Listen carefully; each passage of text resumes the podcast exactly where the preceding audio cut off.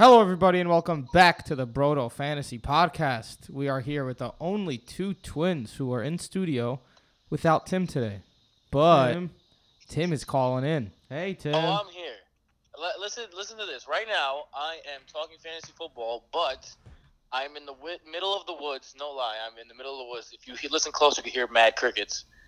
And uh, I have chosen to stay in the middle of the woods and talk fantasy football. These, you know, you choose your own path in life, and this is the path I've chosen. To Tim? be completely honest, Tim, I'd rather listen to crickets. well, that's what that's what I'm gonna you're, you're, gonna be listening to when you try and argue against Corey Davis today. That's for sure. Tim, just please keep your eyes out for any wild bears. I will.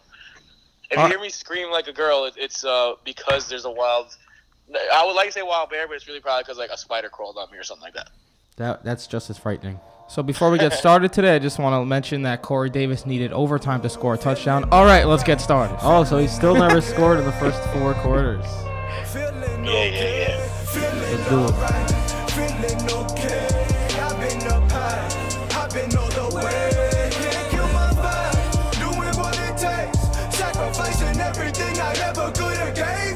So uh, what I'm saying is Corey Davis hasn't scored a regulation time touchdown yet, so I think our still our joke can live on. Regulation time is is a new thing we could say. It still works. Yeah, yeah, because everyone knows that you know overtime doesn't count for fantasy or anything. Not at all. Yeah, yeah, yeah. Definitely not.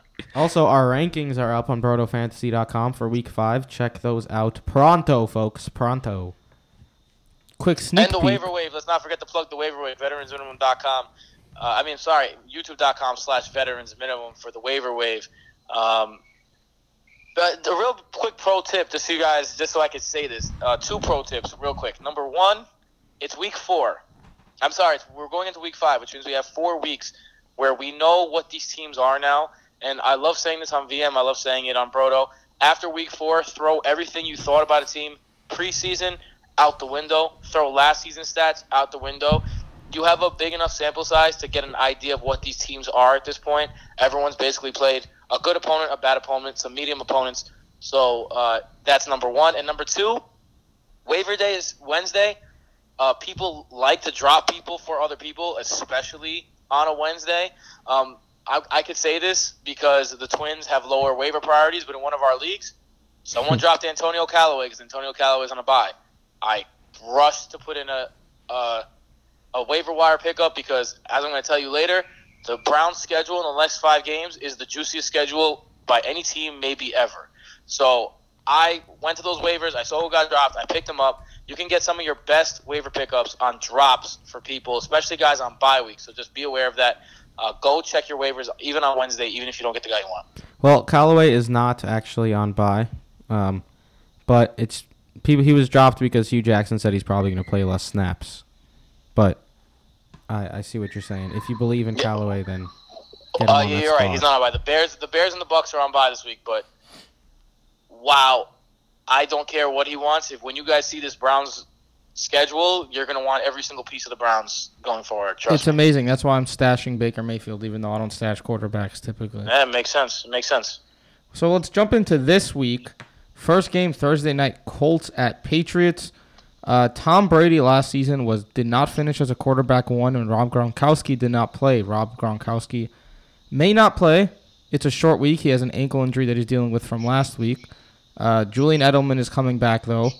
There's a whole there's a lot of question marks in that Patriots receiving corps right now, including Rob, Rob Gronkowski. So what do you guys see happening from the Patriots this week? Well, first things first. Jason said corpse instead of core, so let's let's point that out right after that. Because they did. Second, um, I mean, the the person I want to talk about most is Chris Hogan. Uh, Chris Hogan was someone that we liked a lot, someone that was getting a lot of hype in the preseason by almost every analyst. Uh, someone that I drafted in one of my leagues to be my wide receiver one. Luckily, I drafted Alshon Jeffery uh, after much later, so I can replace him. But he's been an absolute mess. And I, I want to see if the addition of Julian Edelman, who is that guy who is going to take Chris Hogan's spot. Chris Hogan was playing a lot of the slot. He can go back to his natural position of outside. I want to see if the addition of Julian Edelman opens things up for Chris Hogan. But this is going to be my last chance I give Chris Hogan. I'm comfortable dropping him this week if he doesn't perform against the Colts secondary, who's been all right, but nothing crazy. Uh, Chris Hogan, man, I as sad as it is for me to say because I was a Hogan fan coming into the year, I honestly think you could cut bait with him as of now. He had all the opportunities in the offense the first what four weeks, and he just he put up a dud three out of four weeks.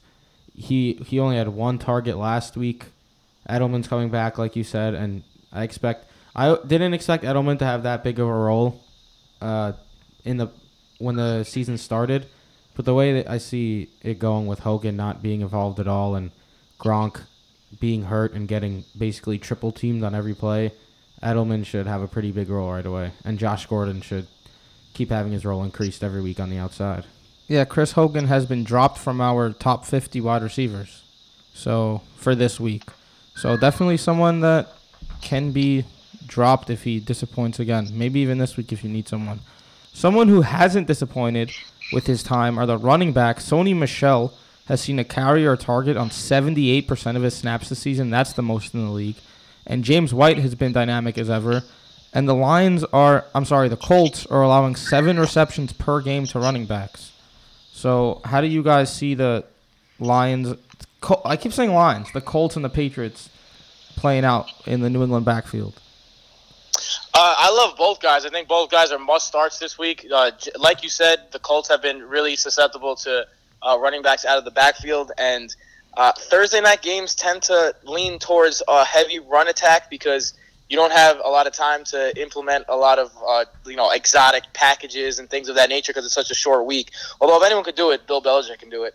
But uh, I expect Sony, Sony Michel to get 20 plus carries. I expect um, James White to catch another seven, eight balls like he does. And I think both of these guys are startable. I, I, one one quick thing about Julian Edelman, I think he's uh he's also a guy that you could start right away. In my opinion, I think Tom Brady is really happy to have him back. I would not hesitate for a second. Put him right in that lineup if you have him. Um, and for Josh Gordon, I, I'm still waiting a week. Uh, I think next week is going to be the week where he pops. I just want to say that about the receiving core. But for both running backs, I'm starting both, and I'm happy. I'm really, really happy about it. Yeah, uh, I'm with Timmy on this one as well. I have Sony Michel as my 10th running back this week, and James White as my 15th. The Colts secondary has been actually very impressive through the first four weeks of the season. So, but they have been beatable on the ground, which Michel and White should be very involved. Uh, same as Josh with Josh Gordon, I have more of a wide receiver four this week. Still not trusting him unless I'm desperate with a lot of buys or things of that sort. And uh, Edelman, I have up there as a wide receiver number 30, I believe. I think he gets involved right. He's my wide receiver 29. I'm okay throwing him out there as my wide receiver three. Yeah, the issue me and Michael had with drafting Julian Edelman in a pretty high spot is that he would be missing time in the beginning of the season, but also that he's an older player now and he's very injury prone. So while he's healthy and while he's out there, Jer- Julian Edelman is someone that can be started. So I have him as a wide receiver three this week as well. But Sony Michel and James White, I have them both again inside my top 16. That means if you're starting both Patriots running backs, you could be in for a pretty happy day on Thursday, according to us Brodos. Yeah, uh, Gronk. Uh, we haven't said anything about Gronk. It does look like he's going to suit up. If he doesn't, it's a Thursday game, so you better hope that you have time available before the game starts to take him out. Keep an eye on that, but uh, if you have Gronk, It's pretty fortunate that it's a Thursday game. You're obviously playing him. It is pretty fortunate. Jason said something that I that I wanted to, to touch on as well. He said if you're starting both, you could you're in a pretty good spot. I'm a, I'm actually starting both guys in one of my leagues. In actually the Brodo league, I'm starting Sony Michel as my RB two, and I'm starting James White my flex. So I and I have no qualms about it. I have Buck Allen on the bench that I could that I could put in. Uh, I have Ajay that I could put in for Sony Michel, but I'm starting these two guys and I'm and I'm going forward and I'm happy about it. And I think you should be happy about it. For sure. Moving on to the next team in this matchup, we'll stick with running backs for now. Tim, what's your take on Nyheim Hines, one of the most popular waiver pickups of the week? I think that look, Nyheim Hines is what he is. I'm calling him Austin Ekeler light. Um, he is going to give you Austin Ekeler type production, in my opinion. He's clearly the pass catching back there. Now, there's going to be games where you can start him, but I think this game is a must start. The Patriots have been susceptible to the backside of the backfield. Um, right now, Marlon Mack is still who knows what's going on with him. Robert Turbin returns, but he's never really been the guy uh, who gets the pass, the catches passes in his career. Excuse me. Um, I think Nyheim Hines this week is a playable asset. Now, do I think he's a playable asset every week going forward? Not necessarily, but I think this week, if you pick him up on your waivers, start him, hundred percent. Agreed. Me and Michael both have him in the RB three flex range, especially this week. It's a short week. Uh, T.Y. Hilton's not going to be there, so the Colts, their weapons really just consist of Ryan Grant, Pascal, Rogers. Uh, even Jack Doyle's out, so Eric Ebron is more of a big play tight end, and Doyle's more possession. So Nyheim Hines could be in line for a solid amount of plays this week, and he's fifth in the league for all running backs, running backs and routes run per game. So that could even go up this year. Week. Yeah, we we've been we've been uh, telling you guys to keep an eye out on Nyheim Hines for a while now, since the preseason, since before that actually, since our uh, rookie review episode back in what April or May. That was and, fun. Uh, he's basically ex- an extension of their non-existent rushing offense. So definitely someone to to be happy about if you were able to scoop him up if we're looking at the pass catchers, so in my eyes, I believe Chester Rogers is maybe the most reliable when it comes to touchdowns. He's seen the most red zone targets for the Colts this season. Uh, Ryan Grant has established himself as as the possession receiver. Pascal caught a touchdown replacing T.Y. Hilton. It's really hard to go between these wide receivers and choose the right one. I would personally take a stab at Chester Rogers in standard, Ryan Grant in PPR. Michael, what's your take on these guys? I'm actually all aboard the Zach Pascal train, bro. Oh, okay. He's basically just stepping into T.Y. Hilton's role. He caught a touchdown in T.Y. Hilton's role last week, and he funneled in 10 targets. And in a game going up against Patriots where I expect them to either be behind or have to pass to keep it close, I think Zach Pascal has a some solid upside. I have him as a wide receiver 46, so – I think he's a pretty solid flex play this week. Interesting, Tim. Well, it depends on what you're looking for. In my opinion, if you're in a full PPR, then Ryan Grant is your guy. Like Jason said, Ryan Grant has kind of held down that possession wide receiver position for the Colts, and without T.Y. Hilton, I expect him to get even more. Ryan Grant is in the top five as well at, in uh, catches per target, so he's he's bringing in the balls, he's making the tough catches. Uh, Andrew Luck likes throwing to him. So if you're in a PPR league, I think Ryan Grant is a safe play. But I agree with, with Michael, man. Uh, Pascal, he's a he's an athletic freak. He's a big body. Um, he gets he gets his chance to make his to make his name known. Ten targets last game. Uh, one thing that I, I I like doing is I don't like chasing points, but I do like chasing targets. Um, if you're in a situation where T.Y. Hilton is missing, he's definitely going to miss a guy like Pascal who got those targets, there's no reason to think that he won't get those targets again. The new age of NFL isn't like it used to be back in the day. You, you have to get rid of the thinking of when the number one receiver uh, goes out, then the number two receiver takes his role. That's not the case anymore. You guys got you got guys locked into their roles, and then the backup is the backup to the number one wide receiver. So, like Michael said, I think Pascal comes in and, and takes over that T.Y. Hilton role and could and could see it. Now he's more of a, uh, you know, boom or bust type guy. Uh, but if you're if you're got a if you got a nice roster around and you were willing to take a chance, like I, I think you could do worse than Pascal this this week.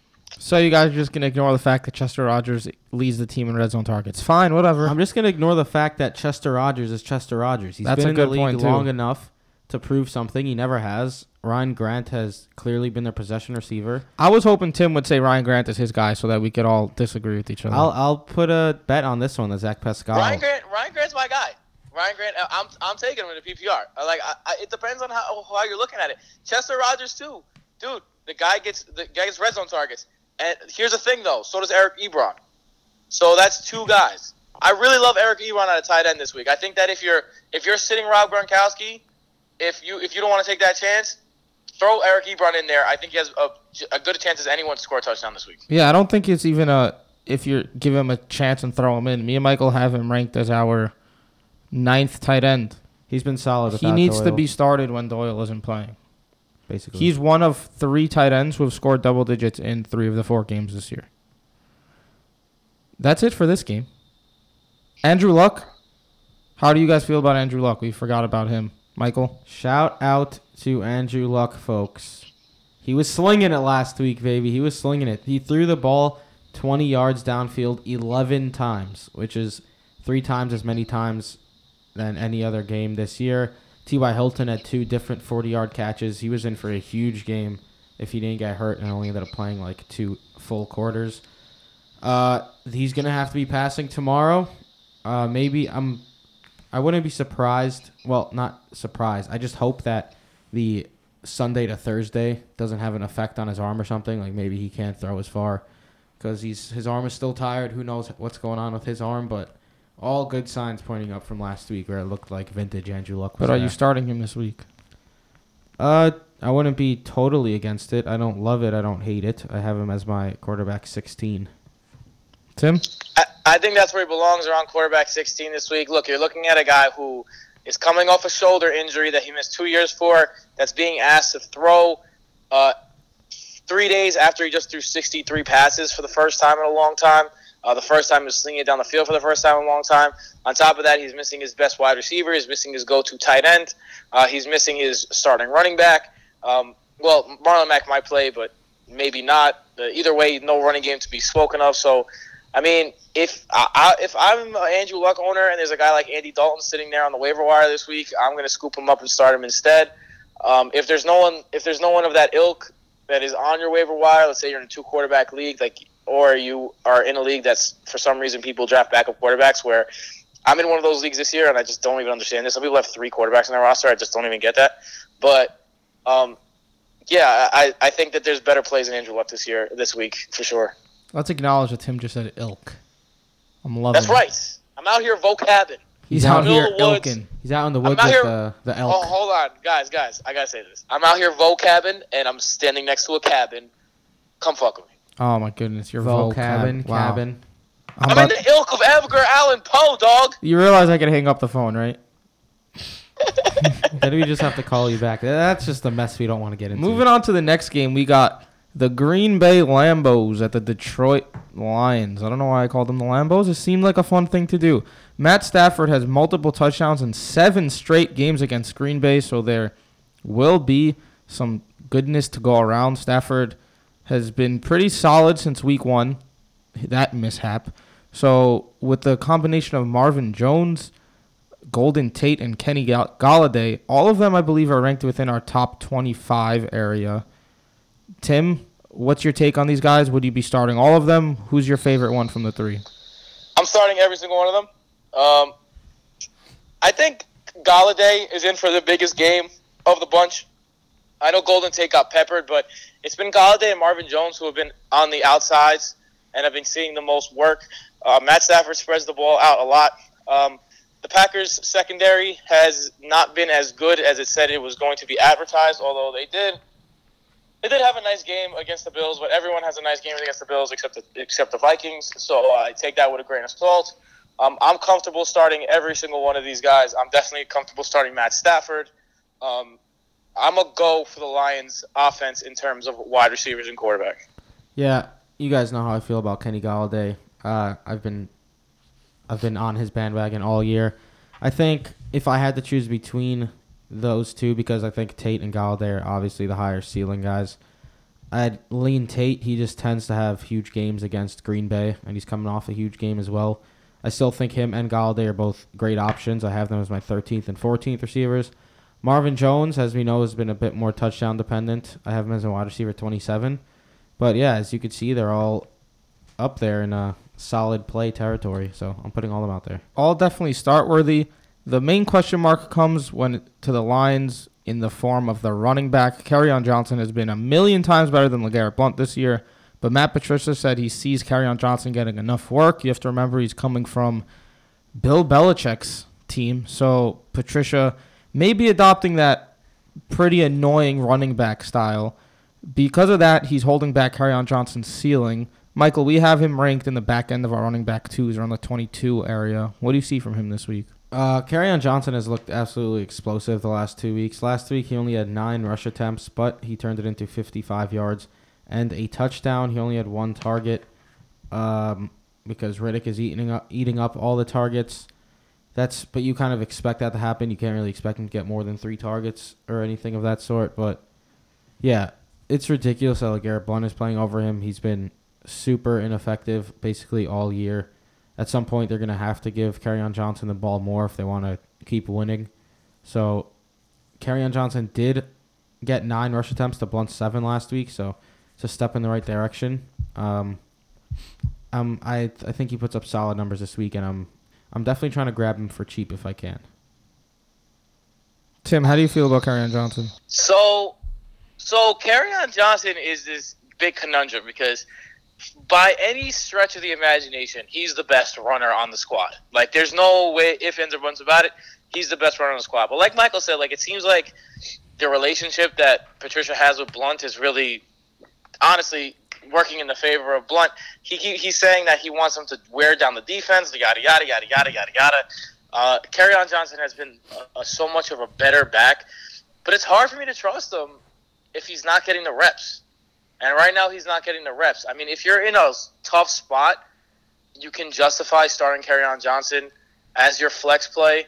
Or, I mean, you're not going to be happy if you start him with your wide receiver too. But I guess if you're in a really, really hard spot, uh, like if you have Jordan Howard and uh, the, whoever else is on by, like if you have two guys on by, then I understand it. But uh, it, it's hard for me to start on Johnson at this point. He's a uh, high risk, high reward type of flex play this week. So let me uh, pull. If, let me pull one of these on you. Kerryon Johnson or Nyheim Hines? Hines. All right. You're disagreeing with me and Michael, our rankings there, but I could see the upside in Hines this week. Uh, PPR only, though. If we're going standard, I'll go Kerryon. Makes sense. Moving on to the next team in this matchup, Green Bay. So I personally, for the first time in my life, probably ranked Aaron Rodgers as my quarterback 13. He has barely been a blasphemy. He has barely been a high end quarterback two these last three weeks because he's dealing with his injury and the team just hasn't looked great. He's been getting burned by his receivers who are dropping a lot of balls. Now Randall Cobb is expected to be out. Geronimo Allison expected to be out. So what is up with Aaron Rodgers against Detroit? I'm trusting some other people in front of him. Tim, what or do you believe in the Superman, Aaron Rodgers, or do you think he's gonna be human again? I mean, look, if you if you have Aaron Rodgers, you draft him in the third round or second round even, so you're not sitting him. That's uh, that's out of the question. You're you're playing Aaron Rodgers. What to expect, on the other hand, look, Aaron Rodgers has been hurt. Uh, Geronimo Allison's in the concussion protocol, so that might be a weapon down. Uh, Randall Cobb's been hurt, but this is it still doesn't change the fact that Aaron Rodgers is still the best quarterback in football, and I'm starting him every single week because if I spent that draft capital on him, you bet your damn ass I'm starting him every week. Uh, but I'm not excited about it until his knee looks right. It might not be the entire year until his knee looks right. One of the big things that separates Aaron Rodgers from other people was um, is his ability to run. And actually, you saw it last week in the Monday night game. Patrick Mahomes, he ran more outside of the pocket, behind the line of scrimmage, than any quarterback ever did in NFL history. And that's what that's what Aaron Rodgers used to bring. That type of Mahomes, extend the play, find the guy that kind of magic is missing with his knee injury. So, uh, is he a good pocket quarterback? Of course. But is he a guy that's going to be a, second round fantasy pick? Uh, you, that value is probably out the window at this point. Um, I don't know, man. I think you guys are putting a little too hard on Aaron Rodgers. We've seen the Packers struggle in the past. You guys have to remember R E L A X. Aaron, that's what Aaron Rodgers is known for. They'll they'll be okay. They're the Packers. It's still Aaron Rodgers. His his knee doesn't look great, but I expect him to turn around. I expect Aaron Jones to play a lot more and be a lot more effective running the ball, which should open up more success for Rodgers. It's not like the Detroit defense is something to be afraid of. I have him as my fifth quarterback. If I have him, I'm happily throwing him out there. Michael touched upon Aaron Jones. That's one guy that I think is going to have a great game. I Detroit has been gashed on the ground. Aaron Jones has been uh, absolutely playing light years ahead of J- Jamaal Williams, and Aaron Rodgers supported Aaron Jones in a post game conference. So if the I feel like if the Packers are smart, they're gonna with dealing with all these wide receiver injuries, they're going to try to ride Aaron Jones against a defense that's been getting destroyed on the ground. That's I, why. I, I, I agree with you, Jason. I also think Ty Montgomery might be in for a bigger game than we see. I think that both, all the running backs are going to be involved, especially if Geronimo Allison gets out. J- uh, Jones has been clearly the best runner, uh, but Ty Montgomery's been getting more and more involved in the offense every week, and I wouldn't be surprised if Aaron Rodgers uses him out of the backfield even more this week. Uh, I don't know. I'm not big on the Ty Montgomery wagon. He, I think he had a he gets most of his work when they need to pass, and I'm not. I don't really see them needing to pass like come from behind. So I think he's gonna have some limited opportunities because I do expect Aaron Jones's snap count to go up. Aaron Jones actually played 38% of the snaps last week after playing 25 the week before. So uh, Jamaal Williams only played 37% after playing 62% of the snaps all the way in week one, and Ty Montgomery only played 26% of the snaps after playing 38 in week one, and each week they've been decreasing, and Aaron Jones has been increasing. So I think Aaron Jones is in for a great game, and I'm just I can't really trust any other running back there. 24th against the pass in uh, uh, against the running back out of the backfield in DVOA uh, is Detroit. So um, yeah, I mean uh, it, it's a glory play. If you play Ty Montgomery, it's a glory play. You tell everyone, haha, I knew it. But uh, my, as Michael said, his his snap count has gone down because of the emergence of Aaron Jones, but his involvement in the offense has been there. So. Um, yeah, I mean, you're not. ex- I wouldn't be exactly be excited about it, but I think he has this little sleeper potential this week.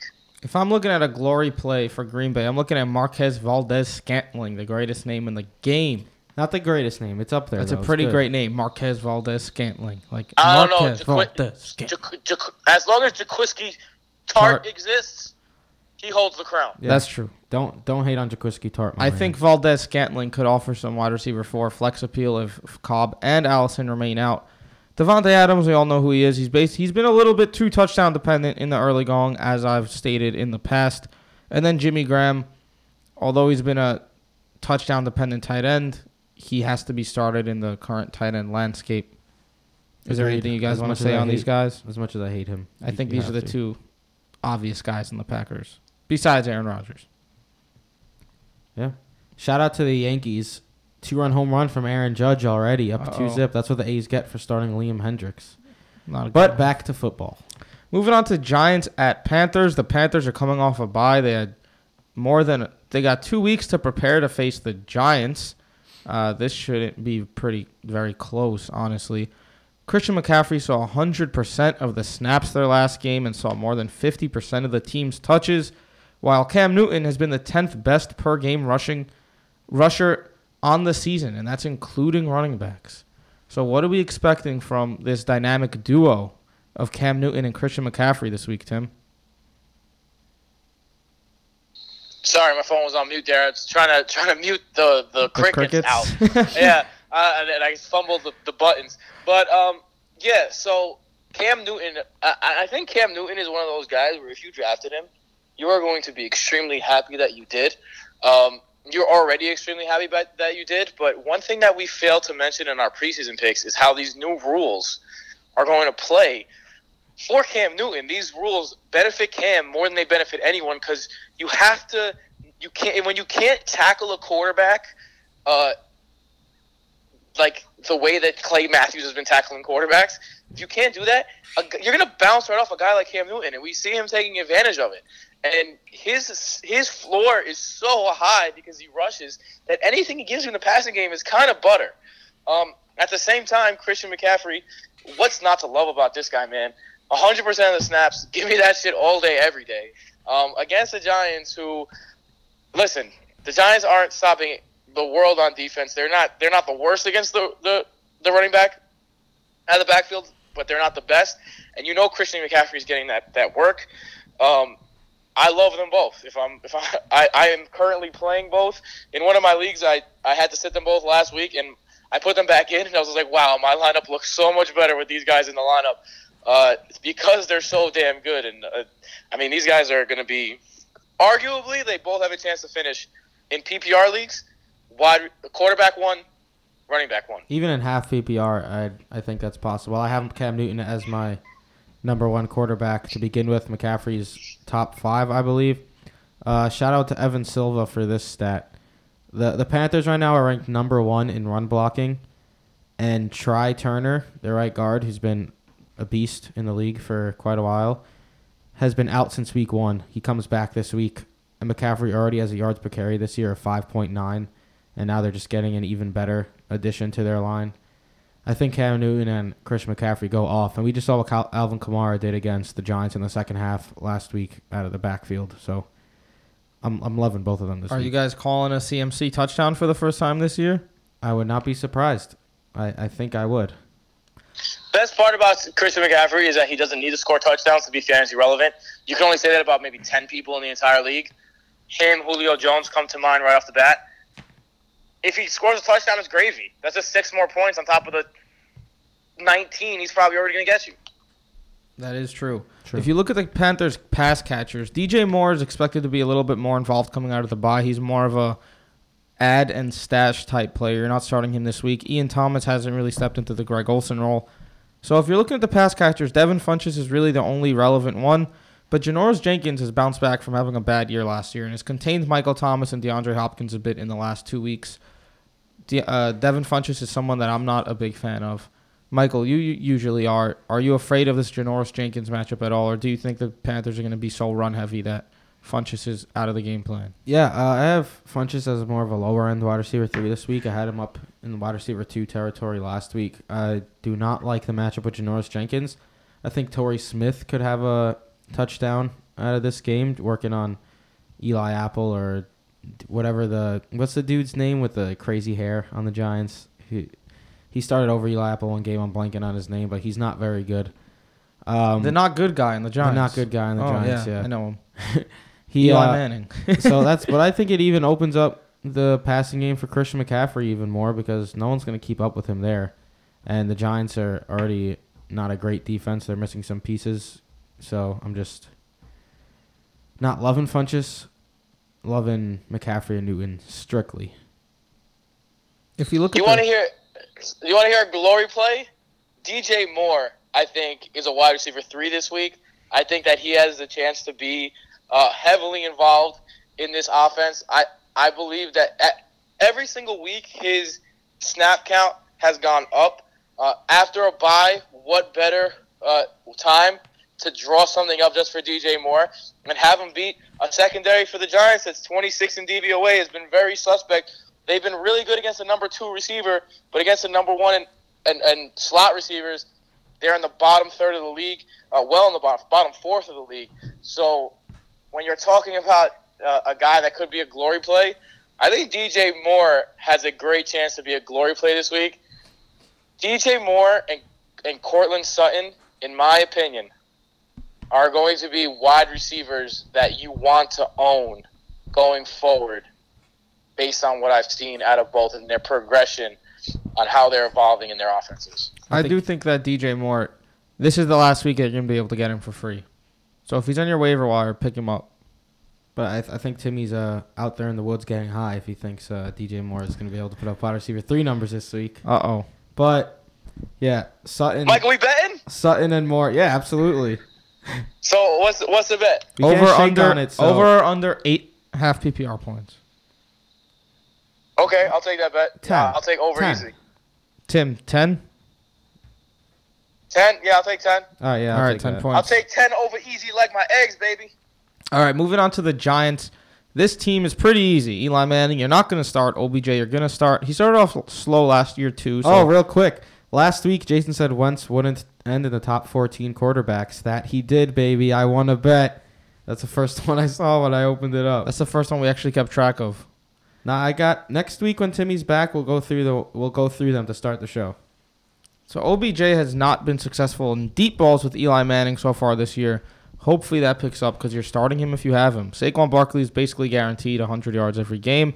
I think the interesting name here is Sterling Shepard, someone that I didn't even think should be owned in the beginning of the year. I feel like when Evan Engram is playing, Sterling Shepard is useless. There's too many mouths to feed. But with Engram out, Sterling Shepard's role has grown, and Carolina has given up a lot of yards and points to Tyler Boyd and Cole Beasley in the last few weeks.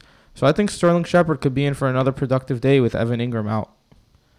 Yeah, um, I agree there. I don't love I loved Sterling Shepard last week against New Orleans, and that clearly worked out because he was going up against Ken Crawley, PJ Williams, while Lattimore was shadowing OBJ.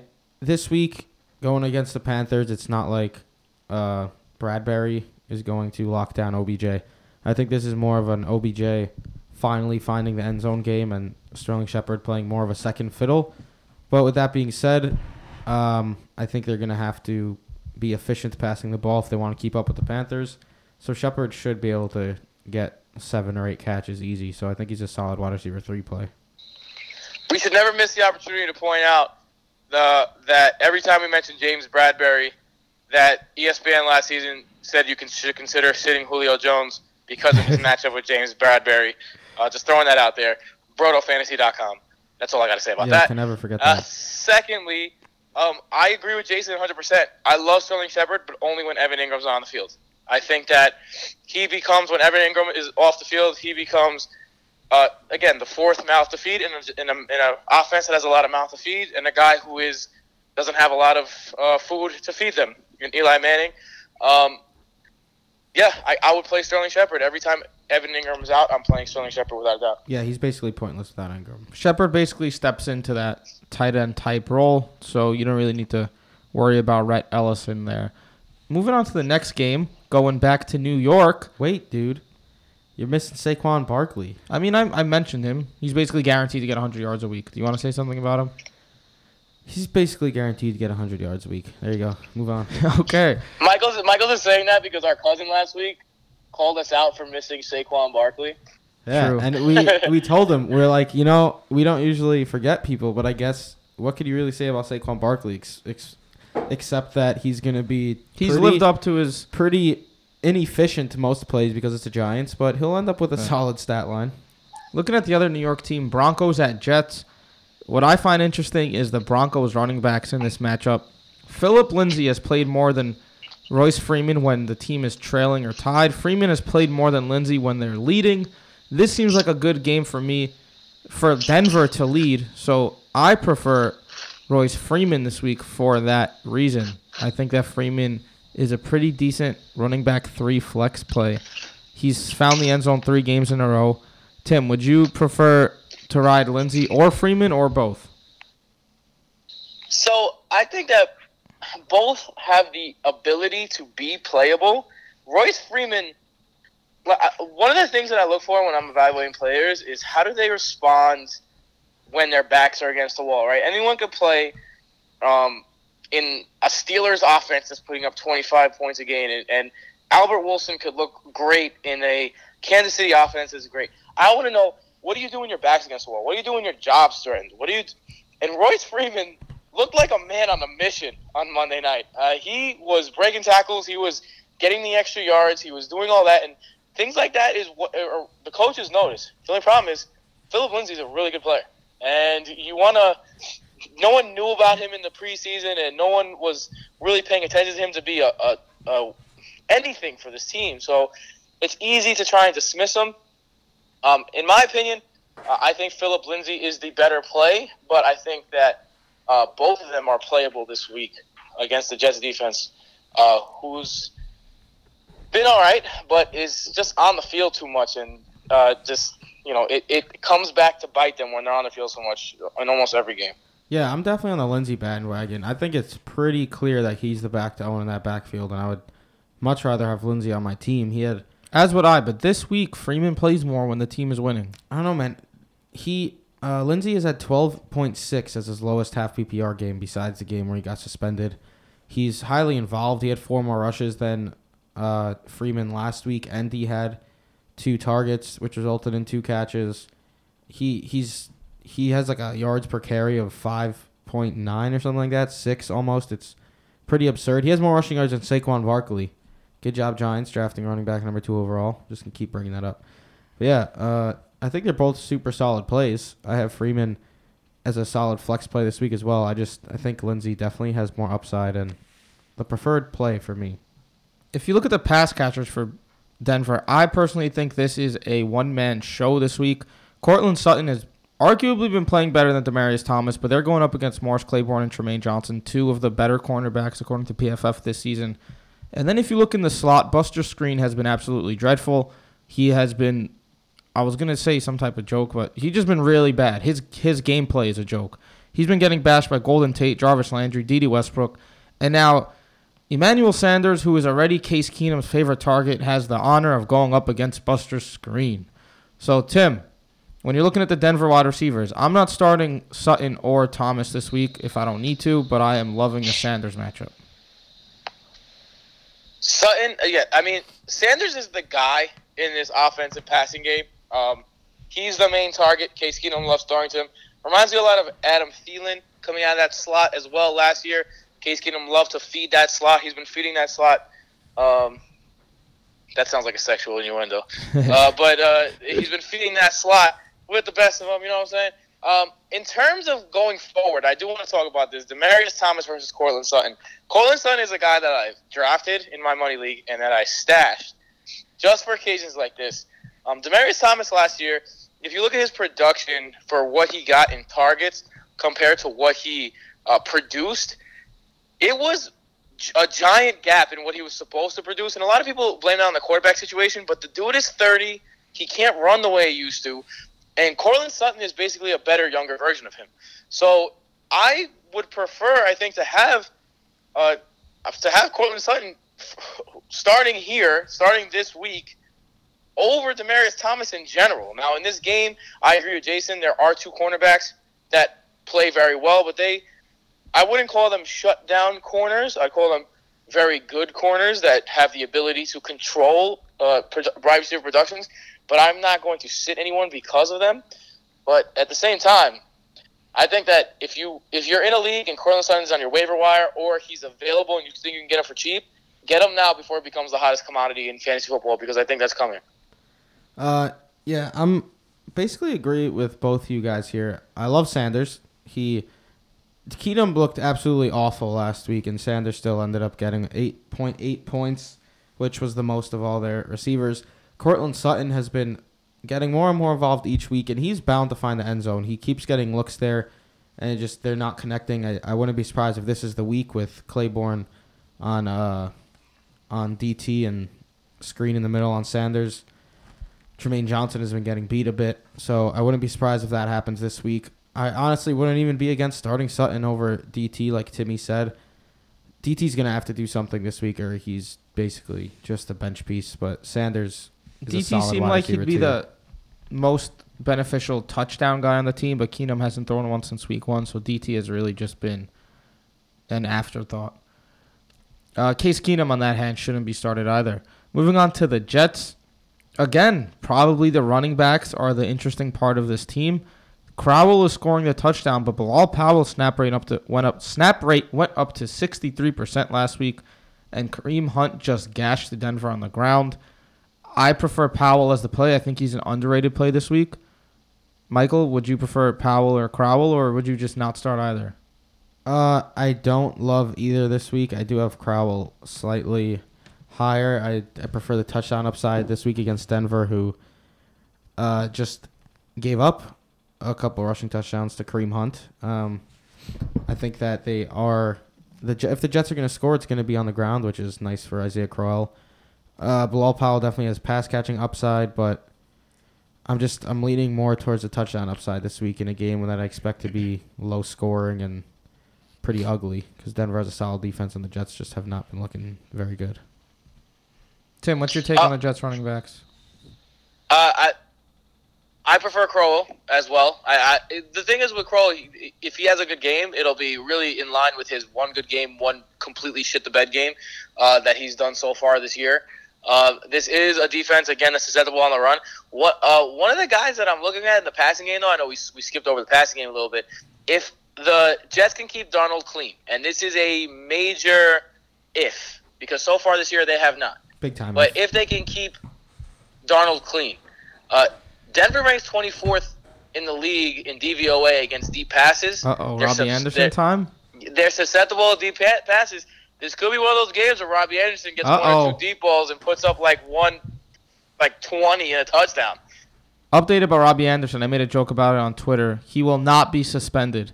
I mentioned that the NFL uh, gave him some pity after playing so poorly the last four weeks. Not his fault. Well, he did fumble a couple. He's fumbled just twice. He hasn't been great. Tim, I cut ties with Robbie Anderson this week, so I'm hoping what you say isn't true because then I'll regret it. The if you look at the pass catchers in on the Jets, Quincy Enunwa is really the only one that you can start, but he does a lot of his damage from the slot, and he's facing Chris Harris, who before he got hurt last week held Travis Kelce to zero catches and zero yards. So I think Quincy Enunwa is a volume-based wide receiver three at best. Michael agrees with me according to his ranking. Yeah, but Enunwa, I think he does. He continues to just get the targets that you're looking for from a wide receiver three. Uh, he after playing, he played 67 percent of the snaps week one, and it's just gone up every week since then. He played 95 percent of the snaps last week. Someone else I want to keep an eye on out there in the Jets, their best receiver from last year, outside of Robbie Anderson, I guess, but you could argue for both. Jermaine Kearse, he's back. He uh he played 31% of the snaps week 2, 54 the week after. And then last week played 85% of the snaps and he made some solid catches for Darnold. He showed that he's a solid receiver last year and he's going to be involved. I wouldn't be surprised if he's the one catching the touchdown this week. I think Jermaine Kearse is like a really good player in real life, like a guy I'd love to have on my team, but definitely not a guy that I'm I'm gonna be starting. Uh, but that's that would def- that would be some kind of glory play right there. As like a as like a GPP play. If you win a million dollars because of it, I want like 1%. I won't be greedy. uh, yeah, I, I think Robbie Anderson is, is in that too. But I just want to just real quick before we move on, just don't get it twisted, guys. Uh, Chris Harris is the best uh, cover corner from the slot in the league. By he is far. one of those. He's one of those guys where you have to consider whoever he's covering, maybe sitting him this week, even if you have a premier slot receiver like Golden Tate or something like that. Um, expect expect not as many numbers when you're facing Chris Harris. He is the premier slot corner in the game.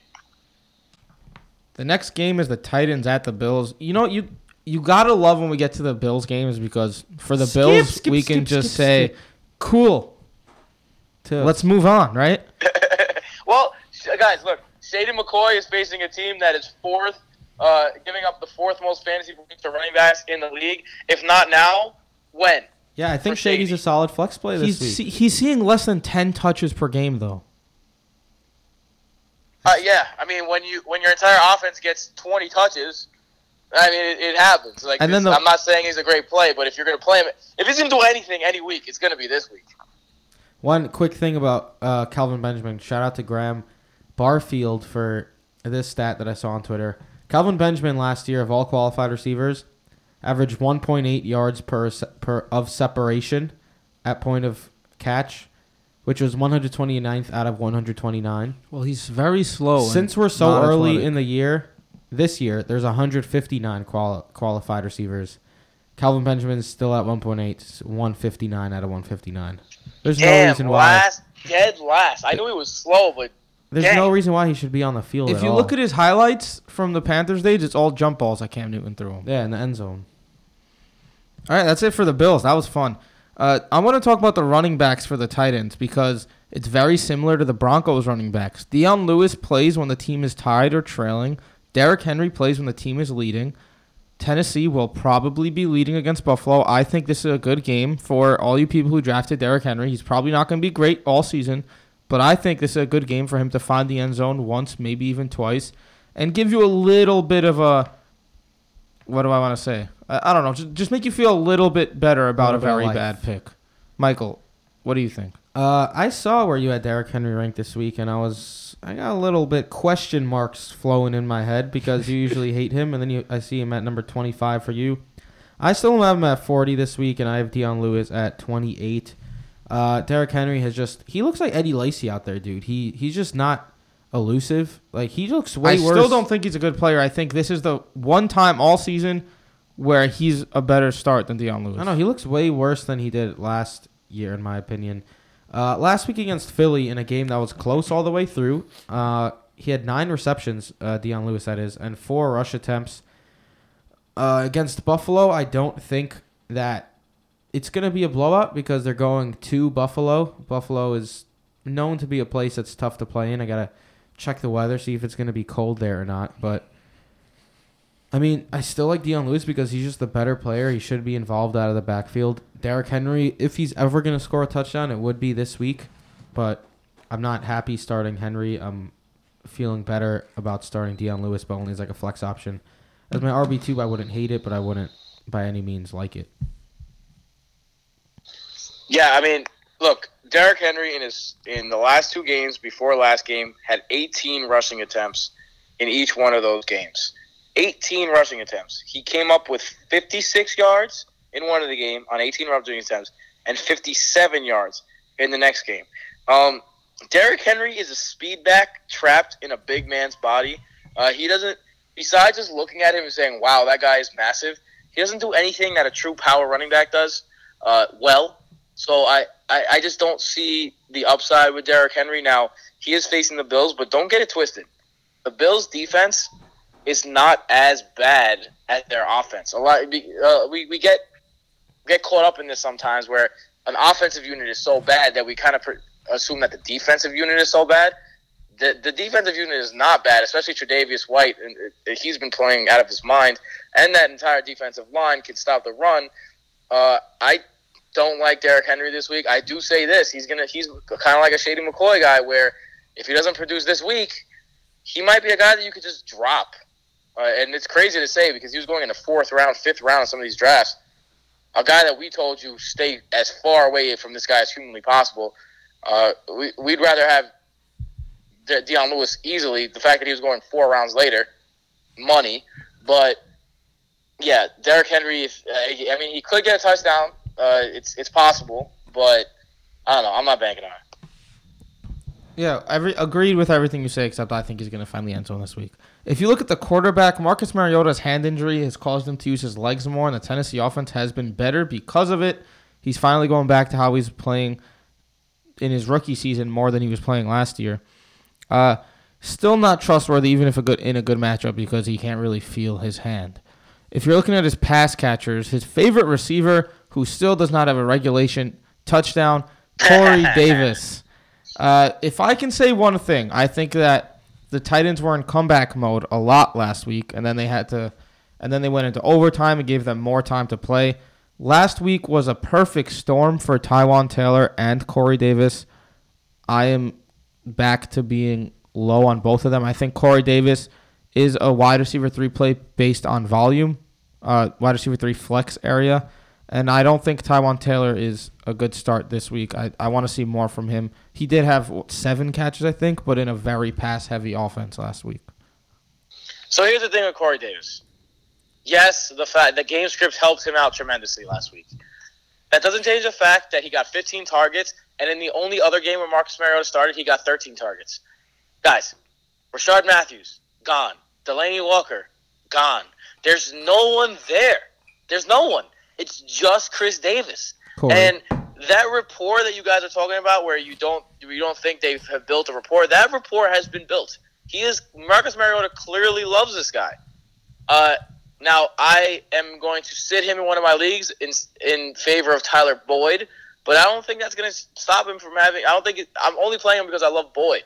Like I would love to play him in any any league that we have. I would love to play him here on out.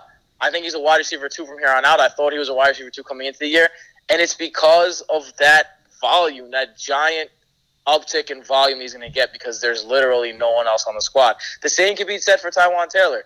Now, he's going to be a deeper league kind of guy. and He's going to be a guy that if you don't have anyone else you're relying on, you're not really relying on him to be your guy. But, I mean, he's a good speculative ad to see how it goes.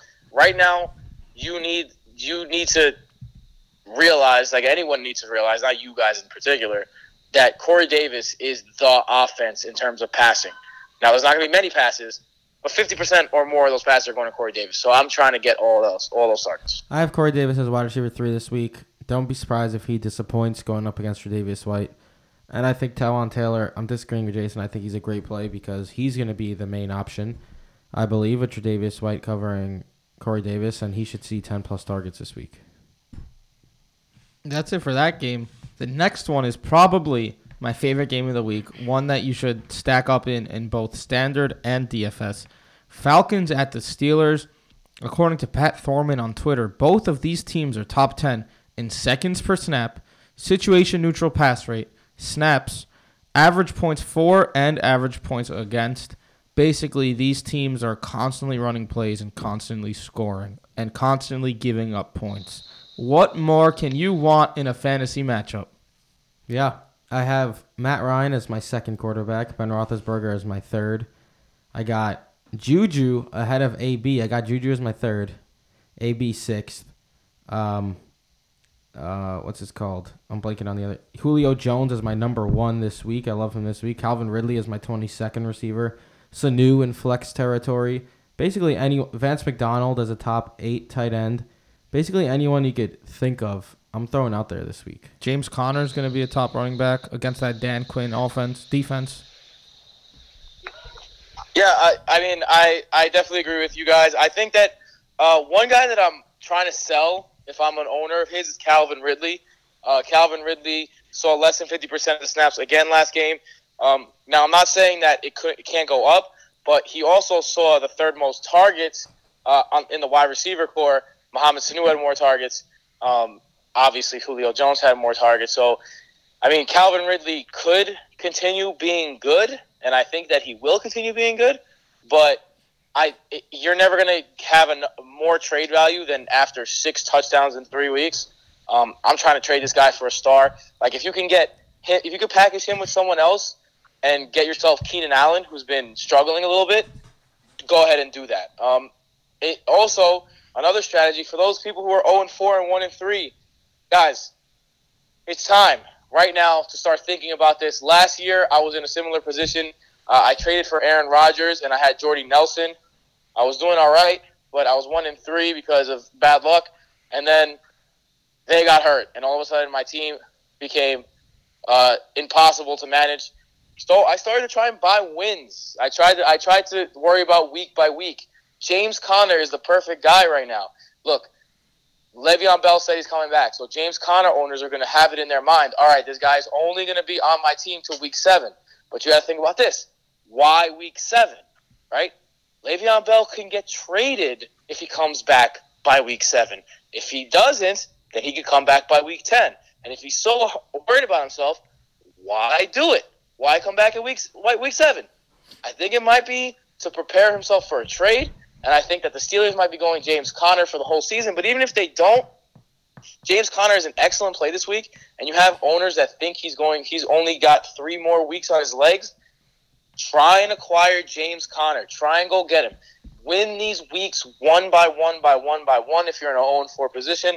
Uh, that's what I would do. That would be my strategy. So James Conner is a target to go get. Uh, besides that, for everyone else in this game, go for it. I think that everyone's uh, playable, definitely. And uh, yeah, Vance McDonald, by the way, uh, continues to make Jesse James irrelevant and continues to play well. So uh, James McDonald, if you picked him up on the waiver wire, you might be really happy right now. Tim, I agree with everything you just said. But one more thing. Well, one thing I don't agree with, you said to sell Calvin Ridley high this week. I agree that Calvin Ridley should be sold high. He's playing less snaps than Mohamed Sanu. It's not sustainable at this current rate. But give him this week because he's going to perform again this week. And then his stock will be even higher. And some crazy owner out there might even trade you Keenan Allen straight up for Calvin Ridley if you're in a league with crazy people. So I'm sticking with Ridley one more week before I try to sell high. Yeah, uh, I agree with that there. Actually, going back to Vance McDonald, he played 62% of the snaps last week. Jesse James down to 44. It was 82 and 45 week three when they both played. So McDonald is clearly taking over there. James Conner's uh, snap count has decreased to 79%. He's not playing quite as often, but the Steelers have to have to get their running game going. They're not even giving him like 10 touches a game. It just it's they're not going to have success that way. They that's I mean they're what, what they're 1 and 2 now? One, One and two and one. Right? One, two, and one. Yeah. Yeah. they they need a win this week bad. So I would I would hand off Conner the ball more if I was the Steelers. Austin Hooper is also someone I think is a sneaky play. The uh, was it the Falcons have given up the second most points to tight ends this year. Two So- people we excuse me, forgot the Steelers have given up second most points to mention in this very fantasy happy landscape. Devonta Freeman and Tevin Coleman. I think this will be easier to call once we get closer to game day. but I think if Devonta Freeman is back this week, it's a very good game for you to stick him back into your lineup. More of a running back two than a running back one, though. And then Tevin Coleman back to flex duties, or maybe even running back two just because Devonta Freeman may have a limited workload. Yeah, that's the only position in this Something game. we'll touch more upon as we get closer to Sunday on Twitter. Yeah, it's definitely murky, murky at the moment. At Brodo Fantasy on Twitter. Shout out. Tweet plug. there you go, Tim. Don't start either defense. Definitely not. Though you no. Moving on to the next game, Ravens at Browns. The Ravens are top five in red zone possessions per game, and Cleveland is last in red zone possessions allowed per game. Looking like a juicy matchup for Baltimore. I'm looking to start uh, a a few of the Ravens players. Let's start off with the receivers first.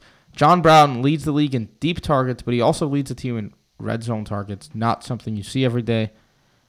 Michael Crabtree is a bit more touchdown dependent. I think John Brown is a must start this week. Absolutely must start. Michael Crabtree, even, I like him a bit more than I have in the past just because the Browns let you get into the red zone so much.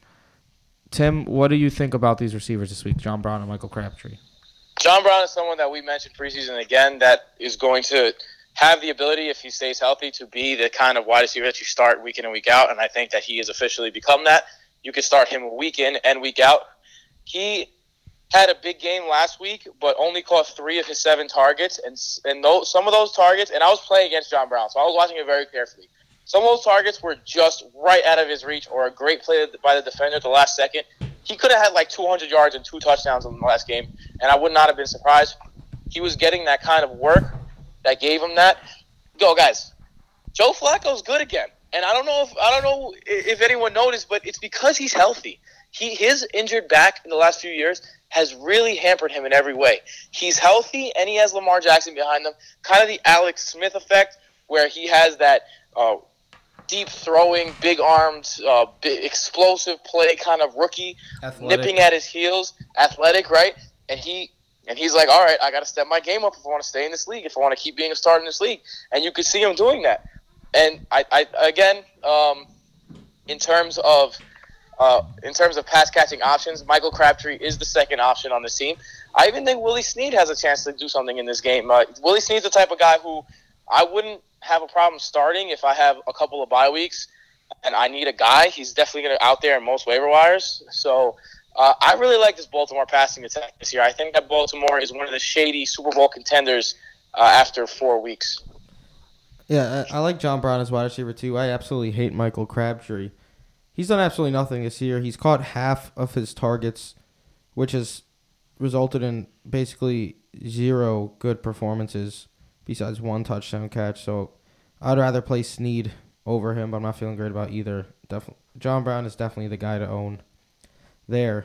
The running backs, though, Alex Collins and Buck Allen. I'm giving Alex Collins the uh, the lead going into this week, but that fumble at the goal line really did not do him well last week. Buck Allen basically took over the game after that, and this is a team that is a big fan of Buck Allen and continues to give him a multitude of touches. So, not good for Alex Collins owners, but as we have seen, they've both been able to be productive. I have Collins as my 19th running back. I think Buck Allen is a solid flex play as well. Uh, but I'm very interested to see how that split goes this week because I would not be surprised if Allen plays even more than usual after that big time lost fumble by Collins. Love me some Buck this this week. Uh, Cleveland 28th in DVOA against uh, passes out of the backfield. Uh, passing to Buck Allen out of the backfield has been one of the staples of this offense. Passing to the running back in general out of the backfield has been one of the staples of the Ravens offense for the last few years. Uh, definitely something you can count on is Buck Allen getting at least four or five targets at the very lowest point. Um, Alex Collins, man, if he he's going to fumble his way out of a job if he keeps fumbling. Uh, he didn't play almost at all in the second half, like you guys said, and Buck Allen saw most of those tar- rushes and targets in the second half last week. So, in terms of Buck Allen or Alex Collins, um, I'm taking Buck Allen in this one, believe it or not. I think it's a little crazy. Alex Collins has a touchdown in three straight games. Cleveland's allowing over 100 yards per game on the ground. Alex Collins is more of the runner. If he fumbles again, then you're pretty screwed. But I'm starting Collins this week over Buck. All right, Looking at the that's cool. looking at the Browns. Uh, Baker Mayfield played pretty good last week. Had some issues with turnovers, so I would not trust him just yet. Tim mentioned that their uh, their upcoming schedule is going to be pretty juicy, but this is not one of those juicy matchups. Carlos Hyde though has a touchdown in six straight games. Jarvis Landry is as relevant as he's ever been in the red zone. Uh, last season, he made up for his lack of yardage with a touchdown. Not something you see often from Jarvis Landry. So I think the question marks here come from Antonio Callaway and David Njoku. Both of them are seeing a ton of targets and basically doing nothing with them. Michael, I know you're not a big Callaway guy. What about Njoku? Uh, Njoku played well last week. If he had seven targets, he turned it into five receptions for 52 yards. So he was effective with his chances. I think he's going to continue to be more involved in the offense. He had basically the best game by far of the season with the first time Baker Mayfield was at the helm. So I think more of that happens. Not big on Callaway this week after Hue Jackson said that he wants him to play less snaps, and Callaway just has not been very efficient with his targets. He's only caught 10 of 24 targets to start the season. So I'm cool with Njoku as a tight end one. I'm not feeling Callaway. I personally think that Callaway has he's dropped some passes. He haven't he hasn't met his potential yet. But he's gonna he's the number two receiver. Rashard Higgins will see some more work, but he's the deep threat. Baker Mayfield, all he has to do is connect with one pass, and you're gonna be happy you started Callaway. So I think he still does have flex appeal. Tim, how do you feel about the secondary options after Hyde and Landry in Cleveland? Uh, I'm not big on either of them, uh, honestly, this week. Uh, Baltimore's defense has been absolutely lights out. Uh, on top of that, they get Jimmy Smith back this week, who's their number one corner. He's been on suspension. So that's another addition to that defense that's going to make it a lot harder for Jarvis Landry to get uh, his production going. Um, listen to this Brown schedule, though, in the next few weeks. Just want to point it out and say it. Um, Chargers, Bucs, Steelers, Chiefs, Falcons. Give me all that. That's that's that's a solid schedule. If you Yeah, want to, also similar division, so it's very similar. The Bengals schedule, and Andy Dalton's already been playing great against tough competition. The Bengals schedule after this Miami game is Steelers, Chiefs, Buccaneers, Saints, and then the Ravens. So they're also playing a similar easy matchup. So Andy Dalton and Baker Mayfield are two quarterbacks to definitely keep an eye on. I mean, if if you haven't realized that Andy Dalton is an every week starter yet, then you're a hater. Hater. Nick Chubb blew up last week with 100 yards and a touchdown, but that was only on three total snaps. So people got to chill with the Nick Chubb love. I would not have spent a waiver priority on him. But if you're able to get him for free or for a very cheap fab, he's not bad to stash on your bench. No Duke Johnson. Um, if you want any idea about how Nick Chubb is going to be for the rest of the year, just remember that his head coach was the same guy that didn't even name his starting quarterback, uh, his rookie starting quarterback, the starting quarterback the day after he brought the franchise for his first win in 650 days. Um, and he was the number one pick. So if you want to f- know about how Hue Jackson feels about rookies, uh, there you go. Yeah. Moving on to our next game, the team we were just mentioning, Miami at Cincinnati. Andy Dalton and guess who else are the only quarterbacks with multiple touchdowns every game? I don't know. Ryan Tannehill? Not Tannehill. No. I'm going to say because uh, don't wait. Joe he, had- Flacco? he didn't have any touchdowns. Not last. Flacco. Yeah, yeah. The answer is Philip Rivers. Uh, Dalton and Rivers, the only quarterbacks with multiple touchdowns every game. The Miami defense was playing great, but they were also playing teams that are not great. Tom Brady went there yes last week and absolutely showed them that they are not what they were trying to act like they were. So, with that being said, are you afraid of the Miami defense with Andy Dalton, or do you think it's going to be more of a Tom Brady versus the Miami defense type game? Uh, I'm not afraid of the Miami defense, but I mean, you can't really ever fade AJ Green all the way. But I'm loving me some Tyler Boyd this week. Um, their secondary has been very good against number one receivers. Uh, Tyler Boyd has a chance. Listen, with, with we you go by we, we mentioned this a long uh, a, a while back last year. You have to go by the beer pong rules, right? if you hit two, you're warming up, and if you hit three, you're on fire, and you're a guy that you could stay and you could. He's a starter. Tyler Boyd is warming up. He has two straight games that have been great, and I think this is the third straight game that he blows up, and I think that he becomes that. Uh, that wide receiver three that I seem to find on the waiver wire every single year, um, and I love it. I love every second of it. So uh, definitely, Tyler Boyd is is a love of mine this year, and I love him in this game as well. Michael, what's your take on the Cincinnati passing offense? AJ Green has to go up against Xavier Howard, who has been one of the best cornerbacks in the league so far. So I agree. It's another Tyler Boyd game. Dalton has found a way to get Green the ball no matter the matchup this week, though, so I'm not super worried about it. But yeah, I think Tyler Boyd is a great wide receiver, too, this week. Are you guys starting Andy Dalton? I don't love Andy Dalton against Miami. They have given up the second least points quarterbacks. We discussed how they've had bad competition, but I think Dalton has more of a 18 to 19 point game, which is great as a streamer, but I don't think he's a top 12 option this week. The thing is with Andy Dalton, like uh, just being honest, if you're starting him at this point, then he's your starter because the two teams right now are on that are on by are the Bucs and Jameis Winston, and the um, the Bears and Mitch Trubisky. Neither of those guys are your starting quarterbacks.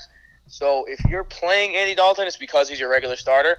If Andy Dalton is your regular starter, then by all means play him. But if not, he's not a guy that I'm like dropping someone and picking up and scouring the waiver wire for. Got it. Uh, if you're looking at the other pass catchers there, CJ Uzomah has run three times as many routes as Tyler Kroft. With Tyler Eifert out now, Uzomah seems like the tight end to own. You may not want to start him this week, though. Give him some time to see how he acclimates there. On the ground, Joe Mixon is expected to be back. But let me just say something because people are taking victory laps of Joe Mixon earlier in the year because he had a couple good games saying he's the new Le'Veon Bell type craziness. But then he got injured and Gio Bernard was better, doing the same exact thing and seeing the same amount of volume as Joe Mixon. So at some point, these people just got to admit that Joe Mixon's not very good and that it's the volume that's making him fantasy relevant because I think that has to be said because no one else is saying it. All right, I think you're bugging out a little bit. You're saying that he's not very good. He's a solid running back. He's just He's overrated. he. I think I expect him to get, lose more playing time to Gio Bernard than he did the first week. That's what I was trying to get at. Do you are you concerned with that? a little bit, but I still think Mixon will be a solid running back too. I don't think he has top five potential that everyone was just after the first game saying, "Yep, there you go. Joe Mixon was the best pick in the draft." Tim, what's your take on Mixon and Gio?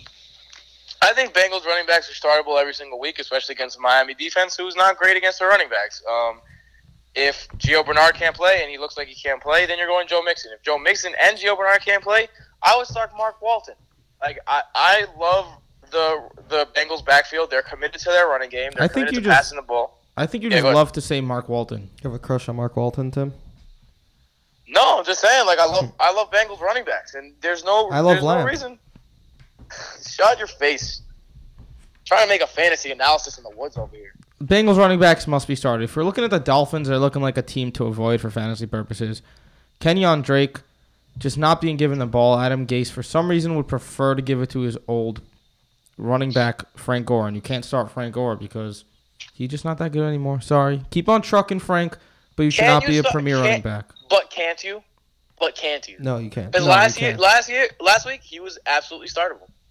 Because they were down by 30 points and he had a garbage time touchdown. Yeah, get out of here.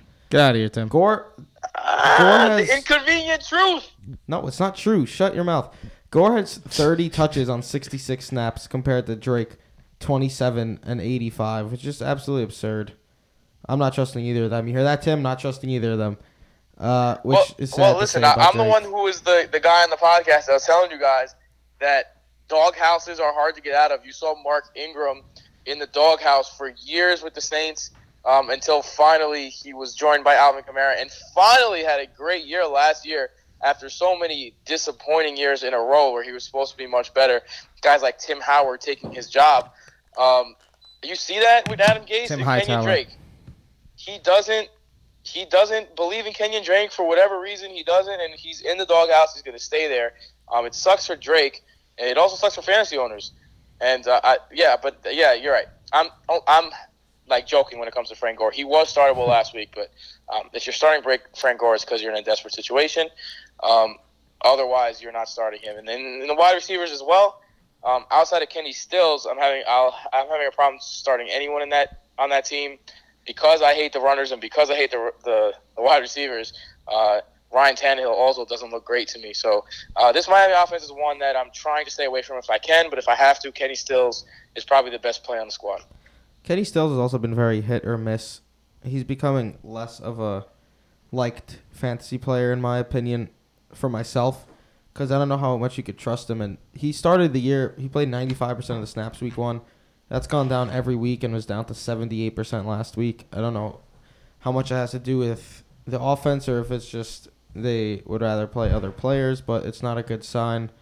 Mike Gesicki, uh, AJ Derby is out, and Gesicki went all the way up to 84% of the snaps last week. So someone to keep an eye on as well.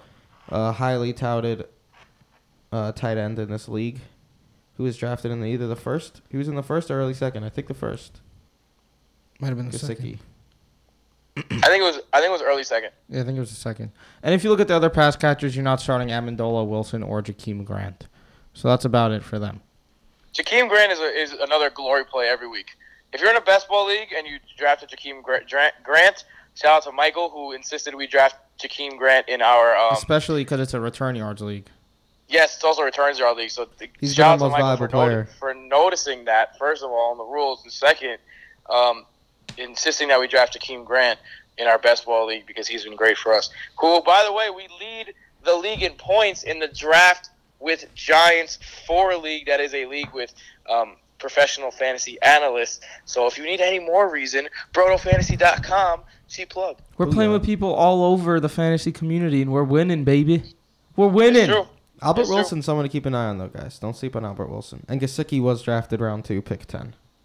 Gesicki's an interesting play to me because the tight end landscape is so uh, shitty this year. Like, not only are there just shitty talent wise to start, there's so many injuries this year at the tight end position that uh, Will Dissly just went down again, and you, you see guys like that, and it's just like uh, you're kind of grasping at straws. And if you're looking for a guy who has potential to be better than he is now in the future, uh, no one better than Gesicki because they loved him in preseason and they loved him coming out of college, and now he has his chance.